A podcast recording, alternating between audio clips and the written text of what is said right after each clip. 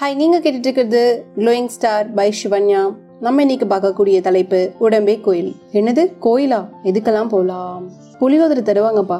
சுண்டல் கிடைக்கும்பா. சக்கரை Pongal கிடைக்கும்பா. Jolly jolly. அப்ப போலாம். குளிக்கணுமா? இச்சோ ரொம்ப கஷ்டமா இருக்கே. சரி சக்கரை பொங்கலுக்காக போலாமே. சில பேர் ஹை நிறைய பசங்க அழகழகா வருவாங்க. ஸோ சைட் அடிக்க போலாம். பசங்க பொண்ணுங்க சைட் அடிக்க வருவாங்க. சில பேர் மன நிம்மதிக்காக வருவாங்க. ஸோ இப்படி நிறைய விஷயங்களுக்காக நம்ம கோயிலுக்கு போகிறோம் சில பேர் நம்பிக்கைக்காக போவாங்க. ஜோசிய சொல்லிட்டாருன்னு போவாங்க. நேரம் சரியில்லைன்னு போவாங்க. ஸோ இப்படியெல்லாம் நம்ம கோயிலுக்கு போகிறோம் உடம்புக்கும் கோயிலுக்கும் என்ன சம்பந்தம் இருக்கு? ஏன் இப்படி சொல்லணும்? கோயிலில் என்னென்ன விஷயங்கள்லாம் இருக்கு? கடவுள் இருப்பாரு. அதாவது அந்த சிலை இருக்கும். கோபுரம்லாம் இருக்கு. குளம் இருக்கும். கொடிமரம் இருக்கும். தலை விருட்சம் இருக்கும். ஸோ இப்படி எவ்வளோ விஷயங்கள் இருக்கும். அப்போ நம்ம உடம்புக்கு கோயிலுக்கு என்ன சம்பந்தம்? மனித உடல்னா அதெல்லாம் நம்ம உறுப்புகள்லாம் இருக்கு. ஐம்புலன்கள் இருக்கு. ரத்தம் இருக்கு. தசை இருக்கு எலும்பு பாதம் கை கால் எல்லாமே இருக்கு. அதே மாதிரி தான் கோயிலையும் நிறைய இடங்கள் இருக்கு. கோயில் இருக்கிற கோபுரம் எதை உணர்த்தது தெரியுமா? நம்மளுடைய பாதங்களை. ரொம்ப இன்ட்ரெஸ்டா இருக்குல்ல? மனித உடம்ப மல்லாக்க படுக்க போட்டா எப்படி இருக்கும்? அந்த அமைப்பில் தான் கோயிலுங்கிறதே அமைச்சிருக்காங்க. நம்ம உடம்புல இருக்கக்கூடிய பாதங்கள் வந்து கோயில் இருக்கக்கூடிய கோபுரமாகவும் முழங்கால் ஆஸ்தான மண்டபமாகவும் தொடை நிறுத்த மண்டபமாகவும் கொப்போல் பலி பீடமாகவும் மார்பு மகா மண்டபமாகவும் கழுத்து அர்த்த மண்டபமாகவும் சிரம் கருவறையாகவும் இருக்கு. ஏன் இப்ப நம்ம முன்னோர்கள் நம்ம உடம்புக்கு அவ்வளவு முக்கியத்துவம் கொடுத்திருக்காங்க? நம்ம உடல்ல ஆறு ஆதாரங்கள் இருக்குன்னு சொல்லுவாங்க. அது போலவே கோயிலையும் ஆறு நிலைகள் இருக்கு. கருவறைன்னு சொன்னா இல்லையா? அதுதான் தலைன்னு சொன்னேன் அதை உணர்த்தக்கூடிய வகையில குறிக்கக்கூடிய வகையில கருவறை இருக்கு. கோயில் தட்சிணாமூர்த்தி அப்படிங்கிற ஒருத்தர் இருப்பாரு. சோ அவரு எதை குறிக்கக்கூடிய வகையில இருக்காருன்னா நம்முடைய வளச்செவி அதே சண்டிகேஸ்வரர் கைத்தட்டில முடுவுமே அவருதான். அவரு எதை குறிப்பார் தெரியுமா? இடச்செவியை குறிப்பார். லிங்கம் சிவலிங்கம் இருக்கு இல்லையா? அது எதை குறிக்கக்கூடியது தெரியுமா? நம்முடைய புருவ மத்தி. சபன மண்டபம் அப்படிங்கிறது மூக்கையும் சபன மண்டபத்தோட வாசல் வாயையும் கழுத்து வந்து நந்தியையும் உணர்த்துது. தலையோட உச்சி இருக்கு இல்லையா?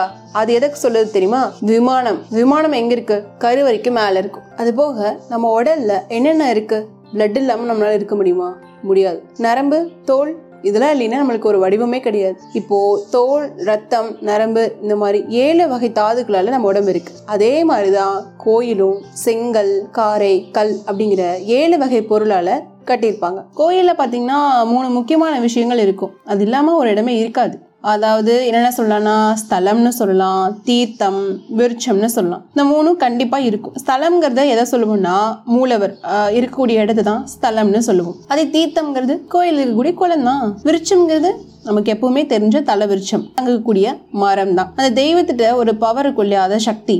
அந்த சக்தியவே அந்த தலை விரிச்சம் தான் தாங்கி நிற்குதான் ஸோ அடுத்த டைம் போனால் நல்லா நோட் பண்ணி பாருங்கள் அதுதான் தாங்குதன்னு ஓகேவா கும்பாபிஷேகத்தப்போ அந்த தலைவிருஷத்தோட அடிமனை எடுத்துட்டு வந்து தான் கும்பாபிஷேக யாகமே செய்வாங்களாம். இன்ட்ரெஸ்டா இருக்கு இல்லையா? கருவறை எப்பவுமே இருட்டா தானே இருக்கு. அதுக்கு காரணம் என்ன தெரியுமா?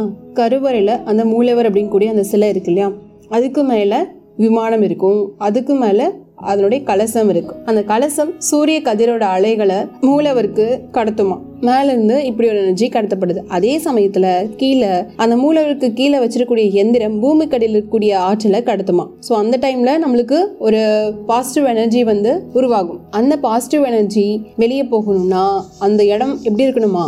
இருட்டாக தான் இருக்கணுமா. இதனால தான் கருவறை எப்பவுமே இருட்டாகி இருக்கு. அப்புறம் அங்க ஒன்று இருக்குமே அதை மிஸ் பண்ணிட்டோம். கண்டுபிடிச்சிட்டீங்களா? அங்க ஒரு விளக்கு எப்பவுமே எரிஞ்சுட்டே இருக்கும். நோட் பண்ணிருக்கீங்களா? அந்த விளக்கு அணையா விளக்குன்னு சொல்லுவாங்க. அது எதுக்காக அங்க இருக்கணும்? எப்பவுமே டெய்லியும் பொண்ணுங்கன்னா வீட்டில் விளக்கு போடணும் அதை பண்ணணும் இதை பண்ணும்னு சொல்லுவாங்க. அதுக்கு பின்னாடி இருக்கக்கூடிய உண்மையான காரணம் என்னன்னு யோசிச்சு பார்த்துருக்கீங்களா? இப்போ அந்த கருவறையில் இருக்கக்கூடிய அணையா விளக்கு எதுக்கு? கருவறையில் ஒரு பாசிட்டிவ் வைப் உருவாகுதுன்னு சொன்னோம். அது வெளியே போறதுக்காக அது இருட்டா இருக்கணும்னு சொன்னோம். அது வெளியே கடத்தக்கூடிய ஒரு ஒரு பொருள் அப்படின்னு சொல்லலாம். அதுதான்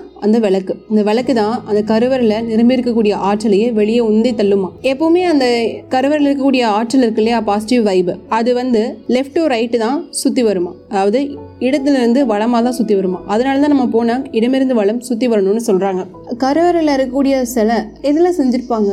கருங்கல் நம்ம புனிதமாக வணங்கக்கூடிய இறைவனை கருங்கல் செஞ்சிருப்பாங்க. அதுக்கு என்ன அப்படி ஒரு விசேஷம்? அதனுடைய பண்பு என்ன? அதனுடைய குணம் என்ன? அவ்வளோ முக்கியத்துவம் வாய்ந்த இறைவனையே அந்த கருங்கல்ல செய்கிறாங்கன்னா அப்போ அந்த கருங்கலுக்கு என்ன ஒரு தன்மை இருக்கும்? அந்த கருங்கல்ல பல மடங்கு ஆற்றல் இருக்காமா? அந்த கல்லுக்கு எந்த ஒரு ஆற்றலையும் தன் வசம் ஈர்த்து கொள்ளக்கூடிய தன்மையும் இருக்காம் அதுல பஞ்சபூதம் சொல்லக்கூடிய ஆற்றலும் அடங்கி இருக்குன்னு சொல்றாங்க. எந்த வேற எந்த ஒரு உலோகத்துக்கும் அந்த ஒரு பண்பு கிடையாதாம். அந்த கருங்கல் இருக்கு இல்லையா அது எப்பவுமே குளிர்ந்த நிலையில இருக்குமா?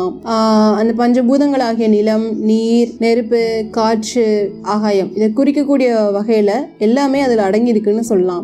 கருங்கலை வச்சு நம்ம சிலை செய்யும் போது சிலைக்கு நம்ம டெய்லியும் அபிஷேகம் அர்ச்சனை பூஜை நடத்தும் போது அதனுடைய பவர் இன்னும் கூடுமா? அதாவது அதிகரிக்குமா? ஸோ எப்படியெல்லாம் இருக்குது பார்த்தீங்களா? நம்ம முன்னோர்கள் எந்த அளவுக்கு யோசிச்சு ஒரு அறிவியல் பூர்வமான விஷயங்கள் எல்லாம் உருவாக்கி வச்சுட்டு போயிருக்காங்க. இது வரைக்கும் கோயில் போகாத இருந்தால் இதை ஃபீல் பண்ணுறதுக்காக ஒரு டைம் போய் தான் பாருங்கள் இல்லை போயிட்டுருக்கீங்கன்னா போகிறப்போ நோட் பண்ணி பாருங்கள் கண்டிப்பாக நீங்கள் அதை ஃபீல் பண்ணுவீங்க.